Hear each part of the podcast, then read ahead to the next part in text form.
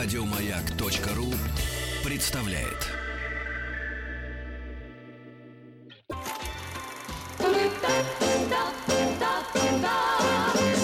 Хочу все знать.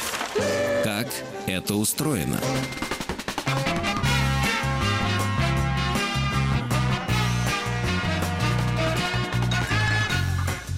Дорогие товарищи дети, дорогие товарищи взрослые, хочу все знайцы, всем доброго утра. Просыпайтесь. Здравствуйте. Просыпайтесь, потому что мы с Денисом Евгеньевичем уже давно проснулись.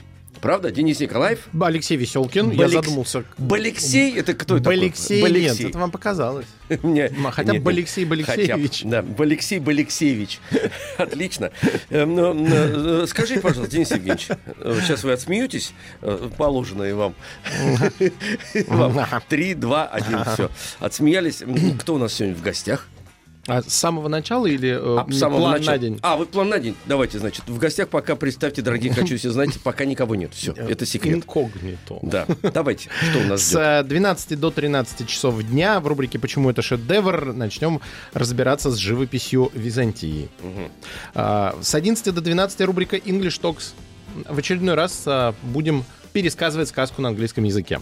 С 10 до 11 ваши любимые упакованные, перевязанные Наши, ленточкой, э, любимые. олимпиадные задачи Да. по математике. А я лентку чуть чик ножничками. И И все. все, что вы сможете с ними сделать. Да, достаточно этого. Уже я открываю сезон. Чик, знаете, как вот супермаркет открывают, стоят люди. Чик. А может быть, наоборот, как финишную ленточку рвете? В чик, да? В чик? Да, да, да.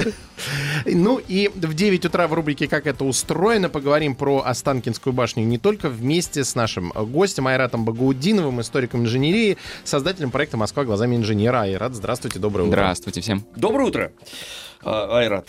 Доброе, Алексей. Чем будете нас сегодня поражать? А я хочу рассказать, Поражающими элементами. Скрытыми. я хочу рассказать не только про Николая Васильевича, о, не только про Останкинскую башню, но и вообще про ее создателя Николая Васильевича Никитина, потому что у него Как и есть... сказали на Николай Васильевич, я думаю, неужели про Гоголя будем говорить? Тоже такое тоже ведь могло быть, понимаете? Ну, будем находить сходство между ними. Ну, литературную башню строил. Да, а, значит, э, потому что у Никитина есть же э, еще одна замечательная вещь, э, всем прекрасно известная, это «Родина-мать». А то и не одна, потому что он еще и создавал, э, участвовал в создании главного здания МГУ, а то у нас как раз вчера был Татьянин день, Да. поэтому, думаю, уместно и про главное здание МГУ поговорить. Да, конечно. Все, что вам придет в голову, все рассказывайте нам. Это все интересно. Тем более, это такие знаковые здания, ну вообще постройки, так скажем, даже не, не, не хочется говорить, что это просто здания, потому что это некие комплексы и действительно инженерные так сказать, такие, ну, ну, даже в какой-то степени открытия, потому что башня Останкинская, она сама по себе, просто как она выглядит, помимо инженерных ее э, достоинств, э, она же сама как объект необычная. Вот э, она Да. стре- стреловидная, то есть до этого вот небоскребы, они достаточно простые были. Ну, в- производные от Empire State Building есть шпиль, там нет шпиля, но в основе своей это такой вытянутый параллелепипед. Мгм. Вот, а башня совсем же другая. Да, у нее очень изящный вот контур. Не все видели ее нижнюю часть, наверное. Она же как, как перевернутый цветок, так вот плавно вырастает из земли и ус- устремляется к, к э, узенькой уже узенькому завершению. Да, и вот эти вот э, так называемые обитаемые помещения вместе с рестораном, которые к, к тому же вращаются в форме цилиндров. Мгм. Да, тоже любопытно. Мгм. Мгм. Ну, давайте еще начнем. Да, начать надо с МГУ, как я уже сказал, потому что, а, более того, а, вот эти все а, предшествующие его работы, и главное здание МГУ и Родину-Мать, можно рассматривать как своеобразные а, шаги навстречу а, созданию его главного шедевра Останкинской башни, потому что и там, и там он обкатывал какие-то шаги, какие-то ходы, которые потом применил. Вот взять хотя бы МГУ. Да? А, Ну, всем известная история про сталинские высотки, мы про них э, делали даже передачу Мгм. с вами, правильно? Я Да, помню. да. Да, ее можно найти на подкастах. На сайте Да, Маяка. на радиомаяк.ру. Вот, и послушать повнимательнее, почему вообще все это создавали. А, но сейчас вернусь к одному э, важному моменту. Ведь эм, почему, скажем, на Манхэттене э, в Нью-Йорке так много небоскребов? Потому что, ну, понятно, там денег много и земли мало, но еще там очень хорошее основание, как говорят инженеры. Основание основание в смысле... э, Грунт вы имеете Грунт, да, да, да. Ну, вот инженеры обычно говорят основание, когда имеется в виду то, то, на что здание опирается, потому что оно там скалистое, достаточно близко залегает к поверхности, и поэтому там просто удобно и легко, недорого, э, значит, возводить э, фундаменты на этом основании уже. Ну, слово фундамент, я думаю, нашим радиослушателям знакомо, это, да, вот нижняя часть здания, подземная, скрытая под землей, то, на что здание опирается. А Москва что? А в Москве у нас глина сплошная. И, а вот ска- э, э, значит, скальное основание залегает достаточно глубоко. Ну, тем более на Воробьевых горах там а, значит, э, порядка 40 метров, глубина залегания твердого такого основания. И поэтому уже там, на строительстве главного здания МГУ, Никитин понял, что если мы бурили бы сваи до самого вот этого вот прочного известняка, то это было бы достаточно дорого. Ну, мы все помним, какое распластанное здание МГУ, очень широкое. Если бы по всей этой площади бурили сваи на такую, ну, если бурили скважины и устраивали сваи на такую глубину, то было бы достаточно сложно.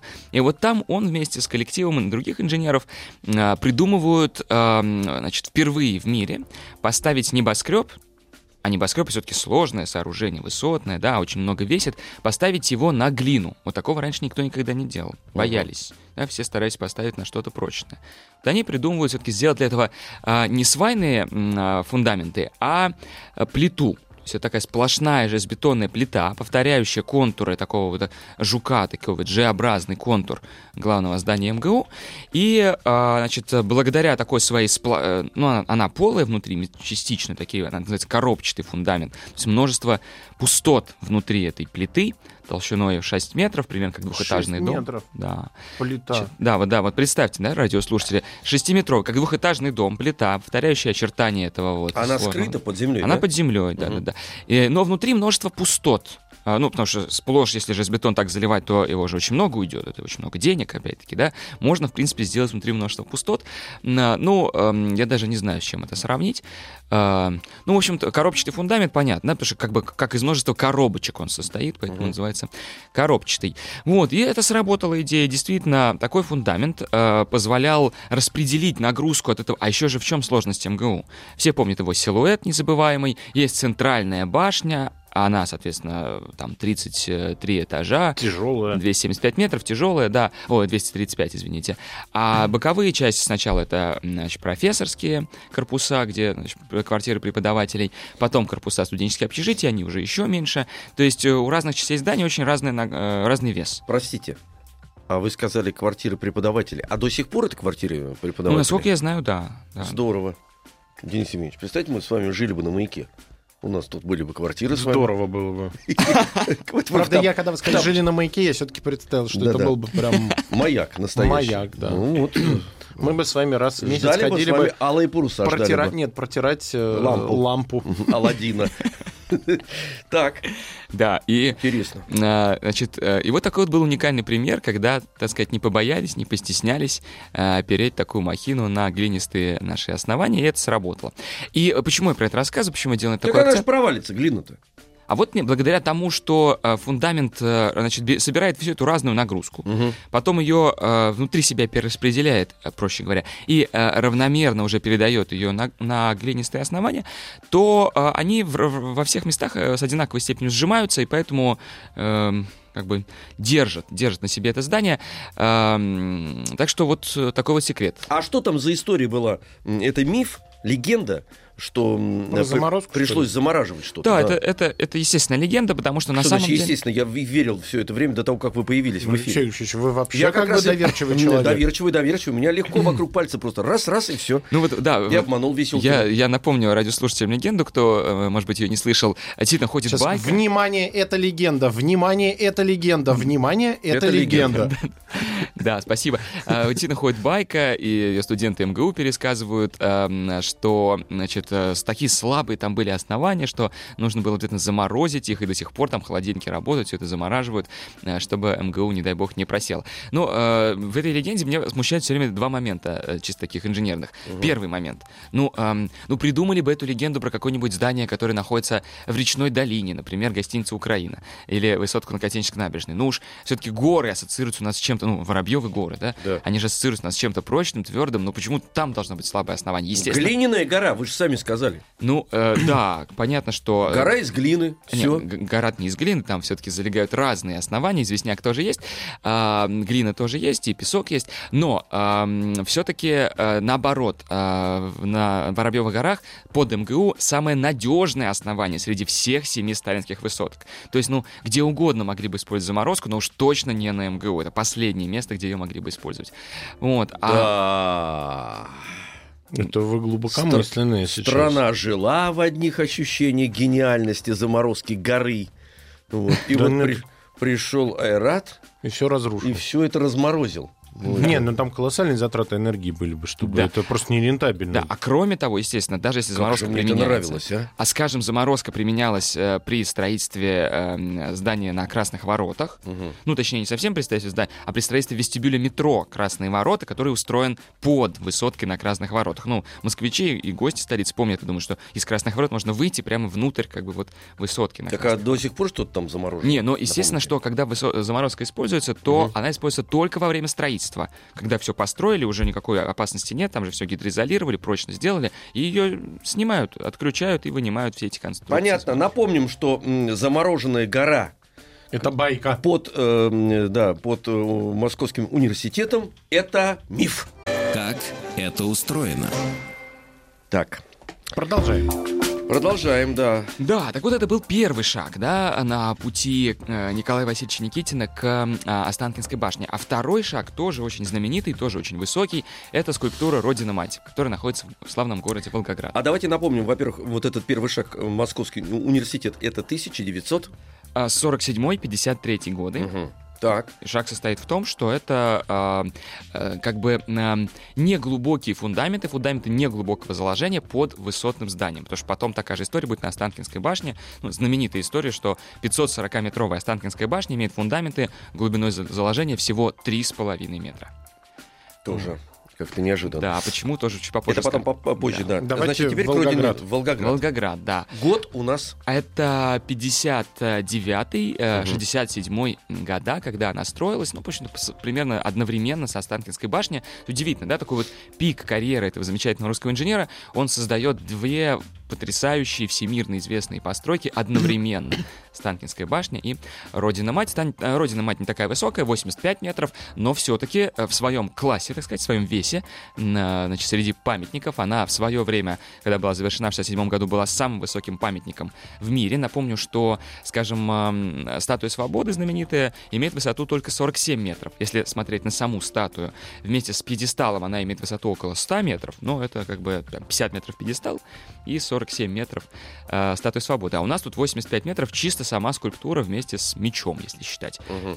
Э, Меч, кстати, э, один меч высотой с э, десятиэтажный панельный дом. Вот э, живут люди, допустим, в доме панельном чтобы понятно было. Да, чтобы понятно. А вот так- такой только себе. меч. Потому что в этих масштабах, в контексте самой статуи, конечно, так не читается, что в руках у, Да, да, у он там очень Родины. Матери дес- десятиэтажные э, панельные здания находятся. Да, да. Вот что что- значит пропорции, да, интересно, какой об- обман происходит.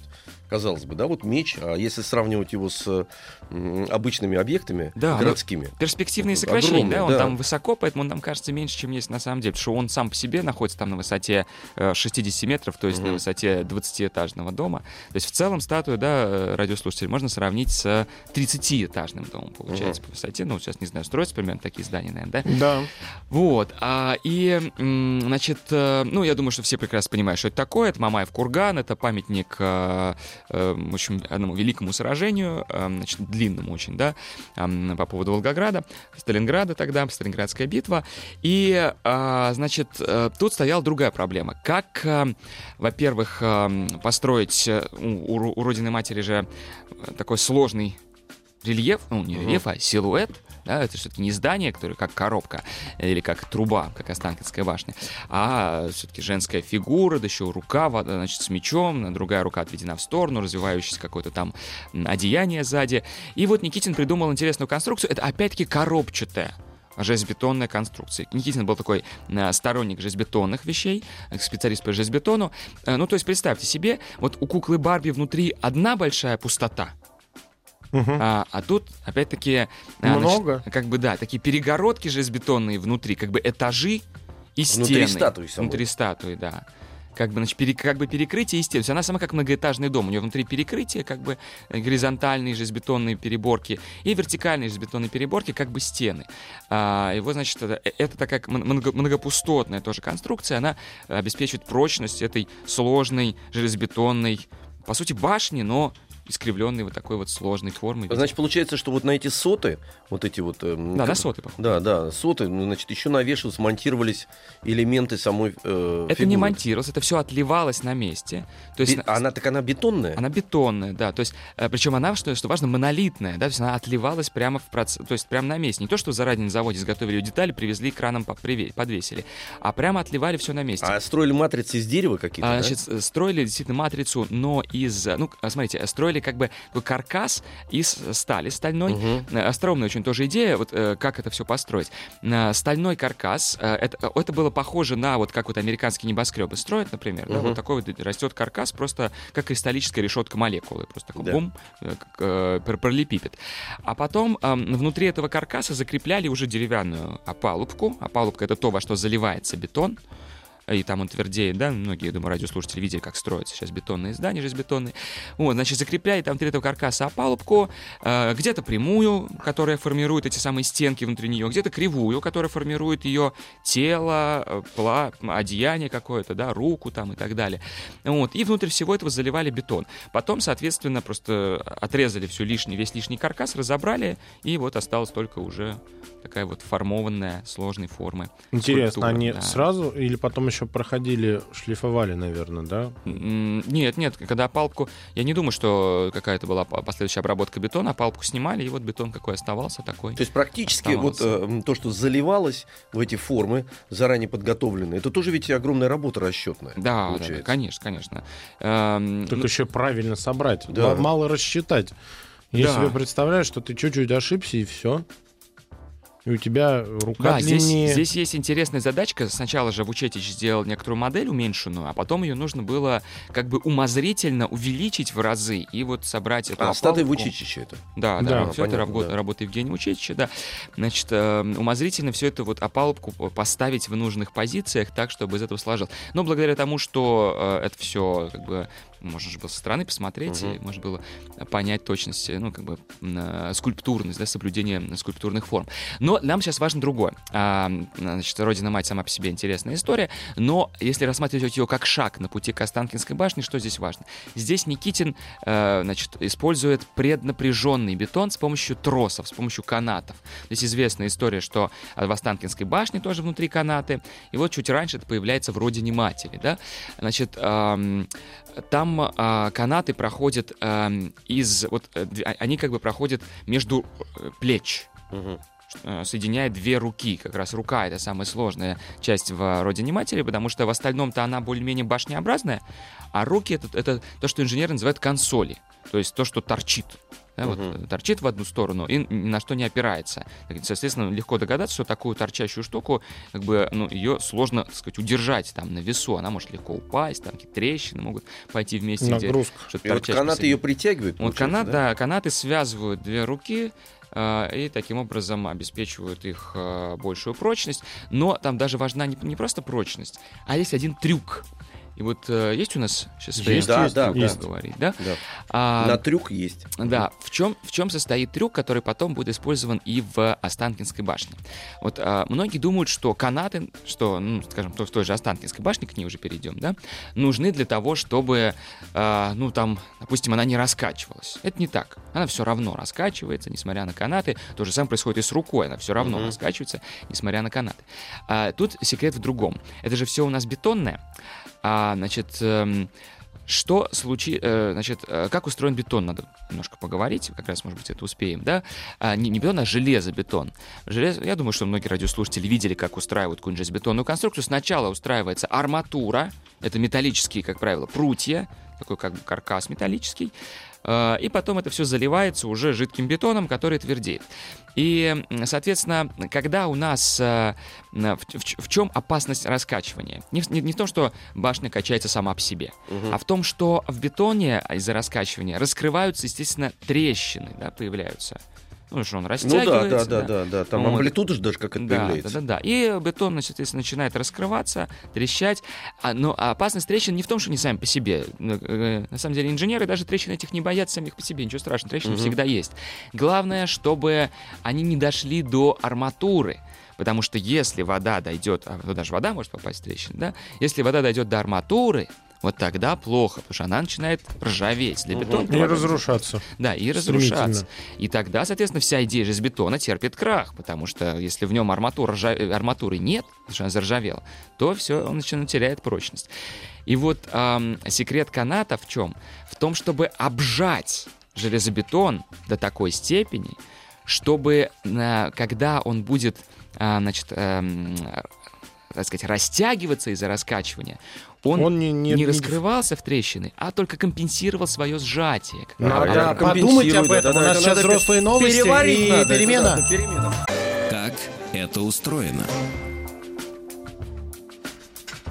Утро доброе всем. Хочу все знать. Здравствуйте, Здравствуйте. Денис Николаев. Алексей Веселкин. У нас в гостях сегодня Айрат Багаудинов, историк инженерии, создатель проекта «Москва глазами инженера». Мы говорим не только про Останкинскую башню, но про инженера Никитина, собственно, чьи инженерные способности и позволили появиться и Останкинской башне, и главному зданию МГУ, и э, скульптуре Родина-Мать в Волгограде. Да, самое главное, что все, ребята, это можно посмотреть обязательно. Кто не успел, значит, к началу нашего эфира обязательно все это переслушайте вместе с родителями, потому что это действительно любопытные вещи, и не просто, как Денис Евгеньевич сказал, э, способности, но и такие серьезно выраженные, ярко выраженные таланты, потому что одно дело создавать объекты, ну, небольшие, а колосс это совсем другой должен быть уровень э, понимания и э, абсолютная, так сказать, уверенность в собственных силах, потому что все-таки масштаб имеет значение. Вот Мгм. э, это никуда не денешь, потому что э, вы, ну, э, точнее об этом скажете, потому что давление, трение, как вы сказали, вот э, решение э, таких прикладных вещей, предположим, что, ну, потому что одна статуя весит столько, а другая столько, поэтому понятное же дело, что э, совершенно по-другому, и как подбор материалов. Короче говоря, возвращаемся мы к этой, к нашей прекрасной башне. Мы остановились в прошлой получасовке на решении использовать э, стальные тросы, канаты, Ага. да, в башне в этой. Да, да, про канаты мы поговорили, поэтому про башню я предлагаю с самого начала начать. Да, давайте. Потому что история действительно была про, вот вы сейчас, Алексей, говорили про эм, некоторую дерзость, я бы даже сказал, да, Да. э, дополняя вас, которая была у Никитина, потому что он вспоминал, значит, он рассказывал, как это все происходило, эта история с башней, потому что он эм, э, как-то случайно попал на совещание в Министерстве строительства, важное совещание, на котором обсуждался проект новой э, телебашни в Москве. До этого, естественно, э, Шабловская телебашня, э, но поскольку Москва росла, а телевизионный сигнал, э, он распространяется по прямой, нужно, чтобы, значит, э, чем, чтобы охватить большую территорию, нужно повыше построить, и поэтому э, нужно было, значит, новую уже строить башню. Это в 57 году это было. А, И хотели башню, значит, э, там уже практически был утвержден вариант металлической башни, похожей на Эйфелеву. А, и Никитин эм, выступил, значит, как-то вот набрался смелости, да, хотя его даже как бы эм, и не приглашали как одного из авторов, а он просто, так сказать, зашел. Тем не менее, он выступил с контрпредложением и говорит, э, что э, э, я считаю, что вот стальная башня будет не очень удачно, что будет более экономично, более выгодно все-таки железобетонная башня. Я говорил, что он был такой пропагандист железобетона, был крупный спе- специалист в железобетоне, и э, ему действительно дали, на удивление, э, не просто кос посмотрели, а ему дали карт-бланш, да, ему сказали, ну что ж, э, товарищ Никитин, попробуйте, вот мы даем три дня, если через три, Постройте три дня, ну, построить, конечно, Придумайте башню. представите нам Хочу проект. мост три дня. инженерной конструкции в мультике было. Да, да, да. Так. И действительно, он, значит, с увлечением взялся за это дело, вообще стороннее, да, то есть это не было напрямую каким-то заказом в организации, в которой он работал, вот такое стороннее для него дело. А, Он обратился к архитектору. Ну и тут он вспоминал, что у него родился образ на башне как перевернутый лилий. И он обратился к архитекторам, м, значит, Бурдину и Баталову. Эти люди э, потом будут делать и телецентр в Останкино, неподалеку от башни находящийся, а также, эм, скажем, эм, Бурдин еще э, делал эм, памятник неизвестному солдату, могилу неизвестному солдату в Александровском саду, чтобы вот э, наши радиослушатели представляли все-таки какого рода, какого масштаба архитекторы, и, и они помогли ему воплотить этот образ. И вот они придумали эту изящную башню, которая не какая-то ступенчатая, там еще что-то, а вот так вот, эм, используя возможности железобетона, плавно по кривой вырастает из земли. По, по, по первоначальному проекту она опиралась всего на четыре ноги как бы лепестка этой лилии перевернутой, да. И вот такой вот проект они представили и сумели доказать его целесообразность. Правда, конечно, без этого не обходится. А, в него э, их заставили внести переделки, потому что сомневались, что на четырех ногах это все будет держаться. Вообще хотели сначала конус сделать сплошной. Но все-таки архитекторы вместе с Никитиным настояли на том, что конус должен быть прорезанный арочками, но ног в итоге получилось 10. Все, кто видели нижнюю часть Останкинской башни, ее видно только, естественно, если ближе подойти, потому что в основном на, московском, на московских панорамах оказывается только верхняя ее часть. А вот этот вот нижний конус, кстати, довольно высокий, как высотой в 17 этажей и имеющий натурально 17 этажей внутри себя, где находится всякого рода оборудование. Там еще цилиндрически такая внутри этого э, лилии, это, если так можно сказать. Да, да, там уже такой цилиндрический столбик, да, да, столбик. Да, столбик, да. А, так вот, э, все помнят, что вот стеклянный. Ну. Да, стеклянный, да, в нижней части. Все помнят, что именно тот факт, что он такой вот как бы, э, значит, э, с арочками в себе, да, что он такой вот ажурный, это именно создает очень такое э, ощущение легкости какой-то. Если бы он, конечно, был сплошной, бетонный, то это скорее казалось бы каким-то бункером, да, угу. какой-то вентиляционной шахтой, чем вот такой вот изящный башня. Слава богу, хотя бы на 10 ног, прорезанных арочными проемами, э, она опирается. Вот, а, а дальше шла борьба, вот, а дальше предлагаю пойти снизу вверх, как она росла, да. Давайте. Сначала была борьба за фундамент. Э, тоже было множество споров, множество сломано копий, потому что, опять-таки, вот в, в районе Останкина, когда наконец остановились на этом варианте, хотя сначала, кстати, рассматривали разные варианты размещения башни, в том числе такие э, неожиданные, как, например, стрелка э, нашего болотного острова где находится сейчас памятник Ничего Петру. себе, вот там бы стояла вот эта гигантская башня. Да, ну, в принципе, часто же башни стоят, в принципе, довольно в центре э, городов, да, э, ну, скажем, Эйфелева. Вот, тут тоже такой вариант рассматривали. Э, или, например, э, на Причистинской набережной, недалеко от хм. э, нынешнего храма Христа Спасителя. Ага. Вот, а, но в итоге... Маха вообще бы, конечно, другая выглядела. Да, да, да. А, но в итоге выбрали вариант э, в Останкине, потому что там все-таки... башня — это такая штука, что нельзя просто ее поставить и все. Э, должна быть огромная территория вокруг, э, где размещены как раз телецентр, э, оборудование и все такое, какая-то защитная зона. И поэтому в Останкино нашлось достаточное количество земли для этого.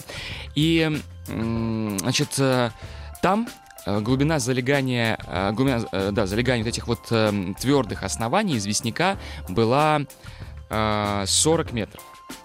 Угу. Естественно, если бы надо было пробурить скважины и устроить э, так называемые бурно-бивные, да, ну, проще говоря, вот просто монолитные железобетонные сваи, на такую глубину, то это стоило бы огромных денег. Ну, 40 метров это как вот 13-этажный дом, надо вот... А сверху что, вот эти 40 метров, вы говорите, это земля, да? Земляной а, покров? Да, дальше это пески, Почва, пески ага. глина, сугринки, самые разные наши такие типичные угу. московские а, основания. Почва тоже есть, но только в верхней части угу. уже есть.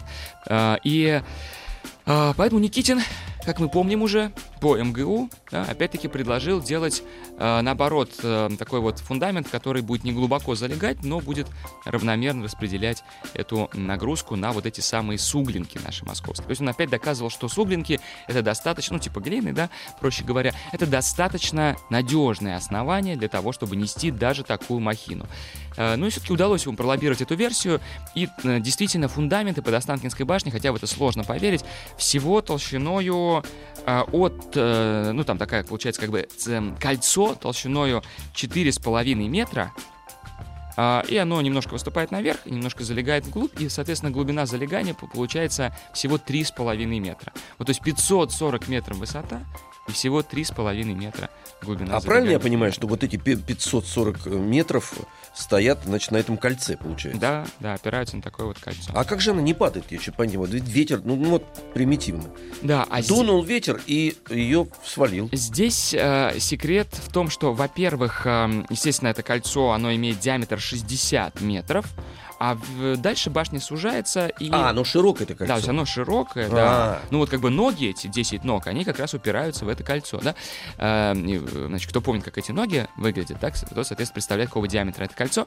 А дальше она сужается все меньше и меньше и меньше. Там э, ствол, скажем, от 18 метров, э, где он примыкает к конусу, до 8 метров, где он переходит уже в металлическую антенну. Э, то есть эм, это первое. А второе, естественно, это кольцо, и вместе с э, конуса, э, кону- вот, этой, вот этим конусом, они более тяжелые, чем верхняя часть. То есть, проще говоря, это работает как неваляшка. Мгм, ясно. Поэтому, э, да, то есть это тяжелая нижняя часть уравновешивает башню, он заставляет ее держаться прямо. А во-вторых, действительно, многие как бы э, в Министерстве строительства, люди, которые согласовывали башню, тоже говорили, так она же может опрокинуться, да, без такого вот бессвайного фундамента. А Никитин доказывал, что даже при самом сильном урагане, который может случиться в Москве за, за 100 лет, Мгм. все равно как бы ампли- э, ампли- э, эм, на- как, как сказать, запас на опрокидывание будет восьмикратный. Да? То есть что нужно, чтобы башня опрокинулась? Нужно, чтобы ее центр тяжести вышел за проекцию, ну, в данном случае, за Круг буквально вот этого. за фундамент, за этот Ага. круг, да? А Чтобы что-либо опрокинулось, нужно, чтобы именно это произошло. Чтобы не опрокинуть эту бутылку, нужно А сломаться она не могла?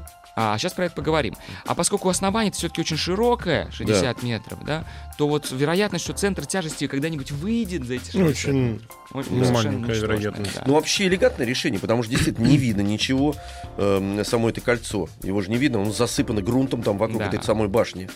Получается, как кнопка перевернутая. Да, да, да, да, Да. абсолютно. Если да. начнешь на нее дуть, она просто начнет передвигаться в горизонте. А так там не перевернется никогда. по поводу сломаться. Да. А вот чтобы она не сломалась, тут, естественно, что? Во-первых, башня имеет, э, ну, имеет форму трубы, а труба это достаточно прочная, надежная конструкция. Я думаю, это все из опыта знают.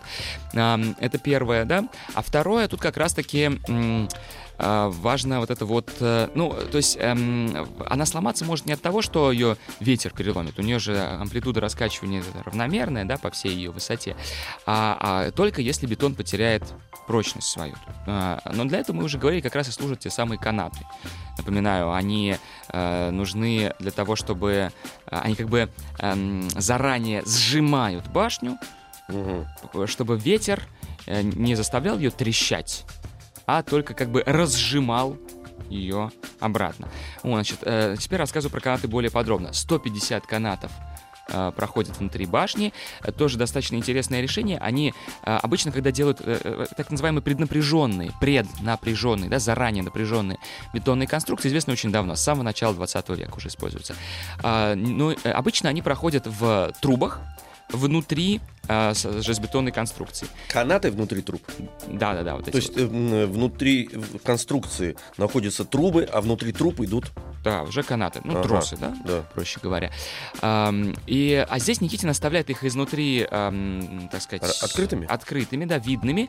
Э, Кстати, тут я всем рекомендую сходить на экскурсию в Останкинскую башню, потому что, слава богу, э, после длительной реконструкции, после пожара известного в 2000, 2000, по-моему. кажется, году, да. Сейчас а, проверю. значит, сначала открыли смотровую площадку. 27 августа 2000 Да, а потом, э, наконец, вот э, год назад э, открыли от- так называемую точку 85. Это точка э, внутри прямо ствола, и сейчас во время экскурсии туда обязательно приводят, и можно посмотреть на то, как э, этот ствол устроен изнутри, как там канаты проходят. И почему это остроумное тоже решение? Потому что оно позволяет, во-первых, видеть эм, состояние канатов, потому что тросы, проволочки, из которых они состоят, конечно, рвутся, да, и периодически эти канаты нуждаются в замене. А во-вторых, они позволяют э, ну, нам, так сказать, оценить, Мгм. не только инженерам посмотреть на, на то, в каком состоянии канаты находятся, но и нам оценить эм, вот эту вот впечатляющую мощь.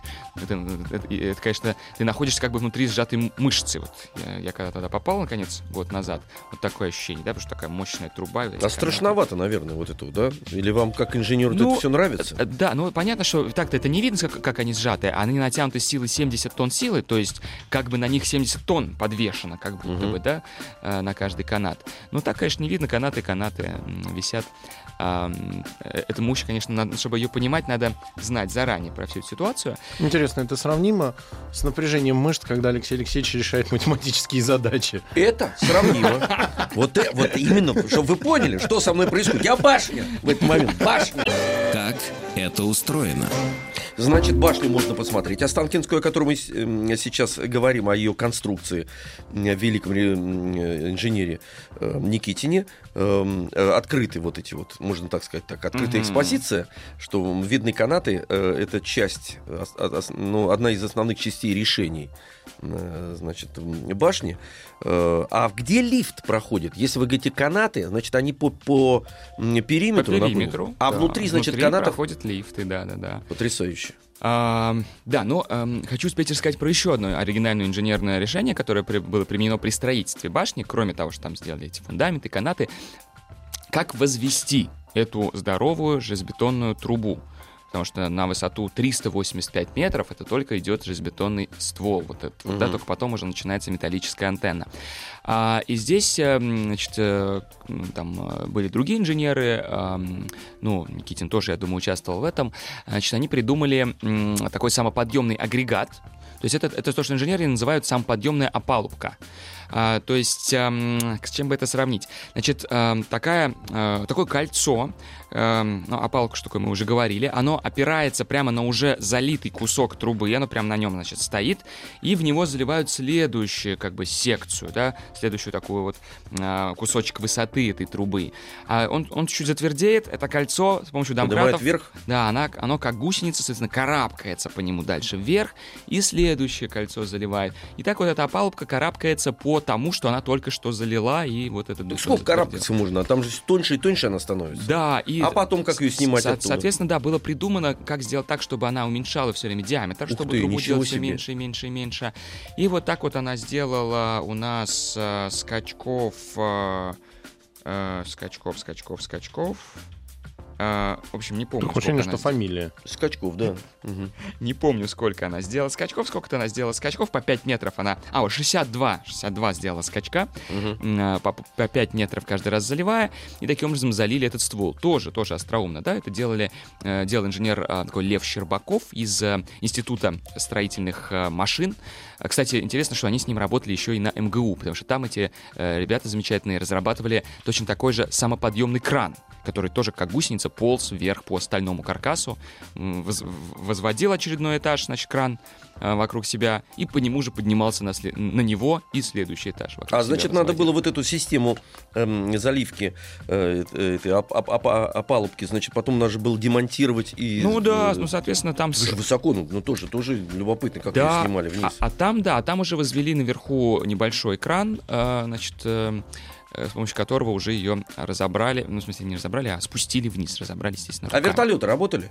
Вертолеты поднимали только самые верхние, самые легкие части металлической уже антенны. Все остальное было слишком тяжело для вертолета, и поднимали с помощью потом уже крана, который монтировали наверху. То есть э, антенна э, делалась тоже с помощью такого крана. Ну, наши радиослушатели могли это видеть на, скажем, на стройке башни Эволюция в Москве-Сити или на некоторых других стройках. Это когда кран прикрепляется как бы к самой, к самому зданию, которое он строят, и его тоже подращивают по мере... И он там остается да. вмонтирован? Не, он не остается вмонтирован. Он сбоку был, и потом его а. уже э, там наверху разбирают. Извините, а вот э, такой вопрос, э, совсем простой, бытовой. А рабочие как поднимались на эту высоту? И а, спускались? Та, а, там, и знаете, вот на я... вертолетах с парашютом. Не, ребята, это же интересно. Вы представляете, ну не по лестнице же. По да, лестнице да. вполне может ну, быть. Ну куда? Ну, на такую высоту? Я, ну, я думаю, что был устроен строительный подъемник, э, также внутри ствола, угу. который потом разобрали, заменили уже на нормальные лифты. И, кстати, лифтов там довольно много, там 7 лифтов проходит внутри ствола, но не, не все идут на самую большую высоту, некоторые только ходят внутри э, э, конуса, скажем, но в целом, да, потому что надо понимать, что в башне же вообще-то есть и водопровод, и канализация, и отопление, а, и электричество, естественно, то есть там еще и были проведены а, коммуникации. А почему они были проведены? А потому что на высоте а, 325 и до 360 метров Ресторация. находится же, да, так называемая обстройка. И тоже не все знают, но эта обстройка вообще это представляет собой десятиэтажный дом. Э, висящий там на высоте. То есть он кажется, ну, думаешь, там Ну, такая этажик. шайбочка Да. такая там, да. Да. Висящий там на высоте 300 метров, в котором находится и ресторан, и э, смотровая площадка. И это тоже отдельная задачка, как подвесить 10-этажный дом на высоту 300 метров. А он натурально там как бы в верхней части подвешен к стволу, а в нижней части опирается на ствол. А вот такая вот значит, была придумана конструкция. Да, и ресторан, и ресторан еще, между прочим, э, вращается. Да, ну отдельное оригинальное решение. Только, конечно, вращается не ресторан, это было бы Ну, слишком сложно, да, а да, вращается в нем только пол. Пол, пол. Да, сама обстройка стоит, стоит, стоит статично, но тоже, в общем-то, ничего себе оригинальное инженерное решение, как сделать такое вот кольцо внутри этого цилиндра, да, который будет еще и вращаться. Ну и Москву посмотреть. Да, Гости да. столицы Кстати, никак не схожу, никак не схожу. Вот его тоже открыли, Ага. э, значит, вместе со смотровой, вместе с этой замечательной точкой 85. все хочу туда э, сводить свою возлюбленную, никак не соберусь. Надо вот- Это надо вам обязательно сделать, потому что она вас за это еще больше полюбит, безусловно. Эм, Значит, видите, проговорился. Проговорился Денис Евгеньевич. А я, чтобы попасть в свое время в ресторан, продал кимоно, в котором я занимался карате, потому что у родителей я не мог попросить м, такие большие деньги. Ну, Я- так и закончилась ваша спортивная карьера. Вы меня все едой попрекаете, Да, а да, да. сами А сам ради про- а, еды, ради еды продал. бросили карате продал. карате. Шикотан, да, да. Но возлюбленную сводил туда. Вот это Ну что, ну что, дорогие друзья, я даже думаю, о- что... осекся сейчас, понимаете? Да. Спасибо большое. У нас в гостях был Айрат Багаудинов, Спасибо вам. историк инженерии, создатель проекта «Москва глазами инженера». Мы говорили про Останкинскую башню, а сейчас у нас взрослые Ваню, это новости. инженерное решение. И видите? перемена. До свидания, Айрат. До свидания. Идите, отдыхайте. Еще больше подкастов на радиомаяк.ру.